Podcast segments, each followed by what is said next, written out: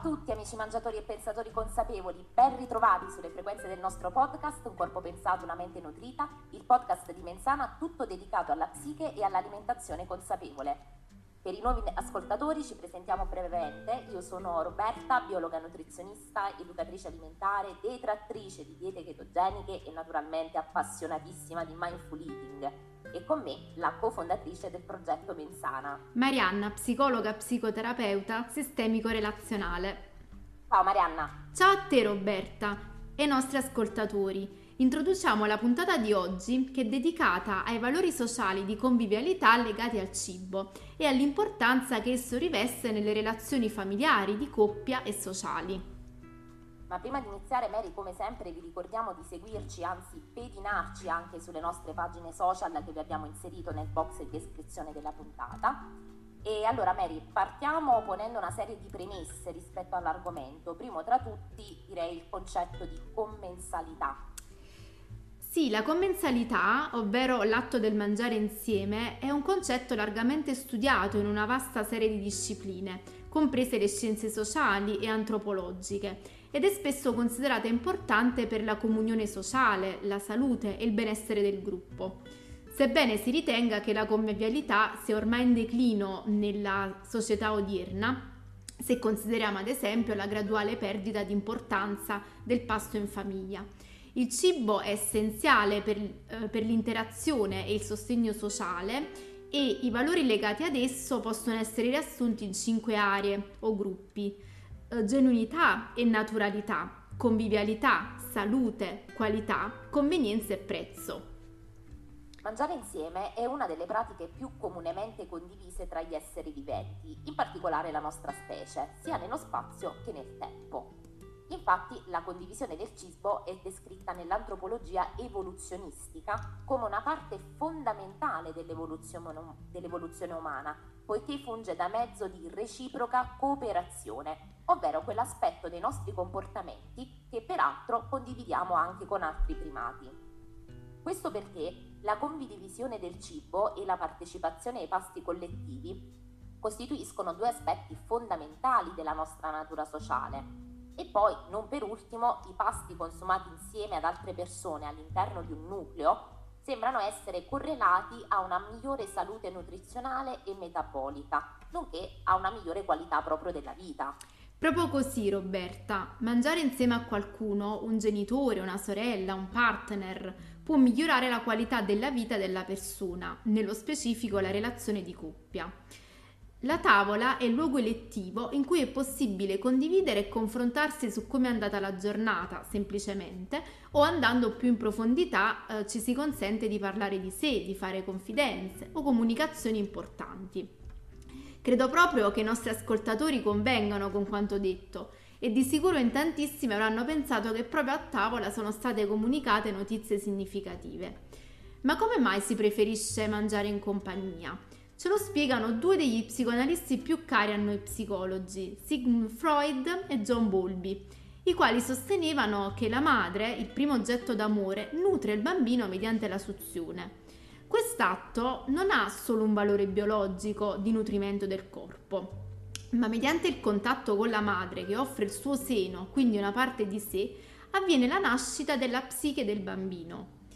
La mente nasce mediante la relazione con l'altro, che convalida attraverso il nutrimento e il contatto la propria esistenza. Ed è così che secondo John Bowlby, il padre della psicoanalisi relazionale, ha origine il legame di attaccamento, un legame davvero importante, in quanto costituisce per il bambino il modello per le future relazioni con altri significativi, come per esempio un partner. In nutrizione umana, ma anche in sociologia, il comportamento alimentare umano è indicato come modello alimentare. Douglas e Gross definirono infatti il pasto come un evento strutturato, che è un'occasione sociale organizzata secondo regole che prescrivono tempo, luogo e una sequenza di azioni. Se il cibo è preso come parte dell'evento strutturato, allora si può parlare di pasto. Per capirci, in natura, all'interno dei gruppi di animali sociali, se pensiamo ad esempio al pascolo, Esso presuppone che il cibo venga consumato in modo accidentale rispetto al tempo, al luogo e al contenuto, rispondendo alle preferenze e ai desideri immediati degli animali coinvolti. All'interno della ricerca nutrizionale, la commensalità è sottolineata come importante per supportare la salute e il godimento del cibo. Infatti è sempre più evidente che occorre considerare anche l'orario dei pasti per garantire dei benefici ottimali in risposta a un modello dietetico. Come anche è importante una maggiore comprensione dei recenti cambiamenti delle abitudini alimentari, del cambiamento sociale e anche della stabilità nell'alimentazione quotidiana e nel mangiare fuori che, diciamoci la verità, piace a tutti o quasi. Nel corso dei, dei miei studi, Marianna, mi sono spesso posta questa domanda. Esiste di fatto nella storia dell'uomo uno schema alimentare naturale? Beh Roberta, provo a risponderti dicendo che nella nostra cultura è considerato il tempo storico attuale, un modello di pasto di base è rappresentato da tre passi principali più due passi subordinati al giorno. Questo tipo di impostazione aiuta a mantenere il programma biologico di un ritmo circadiano. Infatti in una giornata fatta di 24 ore, la uh, regolarità delle abitudini di vita sono talvolta abbandonate a causa di turni di lavoro, del jet lag sociale e dalla freneticità della vita in generale, per cui le persone potrebbero essere attive a tutte le ore del giorno. Un presupposto di fondo è che un ritmo sociale nel mangiare insieme dovrebbe supportare e rafforzare i ritmi biologici della fame e della sazietà, dove in particolare la sazietà promuove la salute, il benessere e l'assunzione ottimale di energia. Questo scenario, che peraltro sarebbe quello ottimale e anche quello più ottimistico da consolidare, in realtà non è così scontato. Infatti Marianna, diciamolo senza indugio, nella nostra società e negli ultimi anni la crescita delle intolleranze più o meno documentate a determinati alimenti, come ad esempio quella al glutine e al lattosio, e il connesso boom delle diete moda, come la dieta low carb, la dieta paleo, la dieta del gruppo sanguigno, eccetera, hanno un po' minato l'organizzazione e la struttura giornaliera dei pasti e hanno anche posto nuove sfide alla convivialità a proposito di convivialità, il ruolo dei passi condivisi come simbolo di fiducia o tradimento e comunione sociale è abbondante negli scritti filosofici e psicologici come nell'arte. Esempi sono rappresentati dai quadri e affreschi come il Simposio di Platone, L'Ultima Cena, i Cavalieri della Tavola Rotonda, in cui il pasto è allo stesso tempo un atto sia individualistico che socialmente condiviso e regolato. In effetti la stessa naturalezza del mangiare da parte dell'essere umano è proprio ciò che lo rende così sociale e condivisibile. Già alla fine degli anni 70 Claude Fischel, noto sociologo francese, affermò che nella società occidentale i pasti vengono sempre più erosi o ridotti a spuntini, quindi mangiare sta diventando una pratica meno sociale e più strettamente individuale dove le regole e le norme condivise associate al cibo, cioè quelle che sono note come gastronomia, si stanno destabilizzando. Questo, ha affermato eh, Fischler, ha effetti negativi che possono declinarsi nella forma di disturbi nutrizionali a causa della correlazione con le ansie psicologiche, le pressioni sociali e gli effetti sulla salute. Infatti il rispetto di regole riferite alla convivialità genera un senso di appartenenza alla comunità stessa. Un altro aspetto è quello per cui, soprattutto nei paesi occidentali, avere qualcuno a cena mette in gioco il proprio capitale sociale e culturale. Infatti, più alta è la posizione sociale dell'ospite, più formale sarà l'impostazione della cena, sia per quanto riguarda gli aspetti materiali che le regole che gli ospiti devono seguire. Viceversa, più gli ospiti sono vicini in termini di parentela o categoria sociale, minore è il rigore delle regole applicate, motivo per cui mangiare una pizza davanti alla tv è solitamente limitato alle persone di più stretta vicinanza sociale. Ricordiamo a questo proposito che in Big Bang Theory, una famosissima ed esilarante sitcom, il gruppo di amici era solito sedersi sul divano e sulle poltrone e mangiare junk food tutti insieme. Agli ascoltatori che conoscono la serie sarà di sicuro venuto in mente il fastidio e le divertenti battute di Sheldon Cooper quando qualcuno in questa occasione di convivialità occupava il suo posto sul divano e i battibecchi tra lui e Penny. E aggiungerei, un po' come allo stesso modo spesso si prediligono i fast food, proprio per i bassi vincoli normativi e comportamentali trattandosi di luoghi in cui notoriamente è concessa, ad esempio ai bambini, la libertà di mangiare con le mani, alzarsi, giocare a metà pasto, eccetera. Al contrario di altri contesti di ristorazione che talvolta costituiscono anche un'occasione per dimostrare lo status sociale e la qualità dell'educazione. Leggevo inoltre che in tempi recenti alcuni ristoranti sono stati progettati appositamente per creare relazioni sociali soprattutto in paesi come la Francia, in cui si offre ai clienti persino la possibilità di essere coinvolti nella cucina se lo desiderano e tavoli isolati sono stati sostituiti da lunghe tavolate, proprio per rafforzare lo scambio sociale anche tra sconosciuti. Si tratta di un interessante ritorno storico, in quanto la grande tavola comune era il modo originale di mangiare nell'auberage, ovvero le antiche osterie, prima che l'introduzione delle tavole separate intorno al 1700 desse vita al moderno ristorante. Uh, rispetto a queste tue considerazioni riflettevo anche su possibili chiavi di lettura e interpretazione del film Perfetti sconosciuti di Paolo Genovese.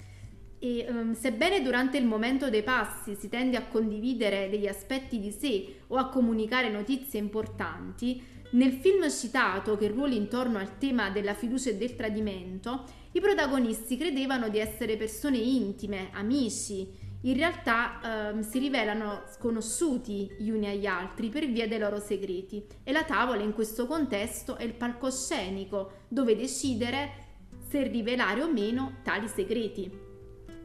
In effetti, Marianna, lo scenario della tavolata di amici diventa un po' il dramma dell'ipocrisia nel film, fatto a tratti di tensioni, quasi come un campo di battaglia, di cose non dette, in cui gli stessi commensali vanno incontro a una sorta di eclissi personale. E allo stesso tempo è calzante anche l'evidente richiamo alla tecnologia malsana e all'irrinunciabilità degli smartphone proprio nei momenti di convivialità, in primis quando si è a tavola. Ma proseguiamo parlando della relazione tra i passi in famiglia e gli effetti sulla salute che costituisce un importante argomento di ricerca, soprattutto recentemente in merito ai problemi di quarantena durante la pandemia di Covid-19, come sottolineato dallo stesso OMS. I passi in famiglia offrono una ricca opportunità per esporre bambini a cibi sani, dove essi possono imparare le abitudini e i comportamenti alimentari sani fin dalla ehm, tenera età.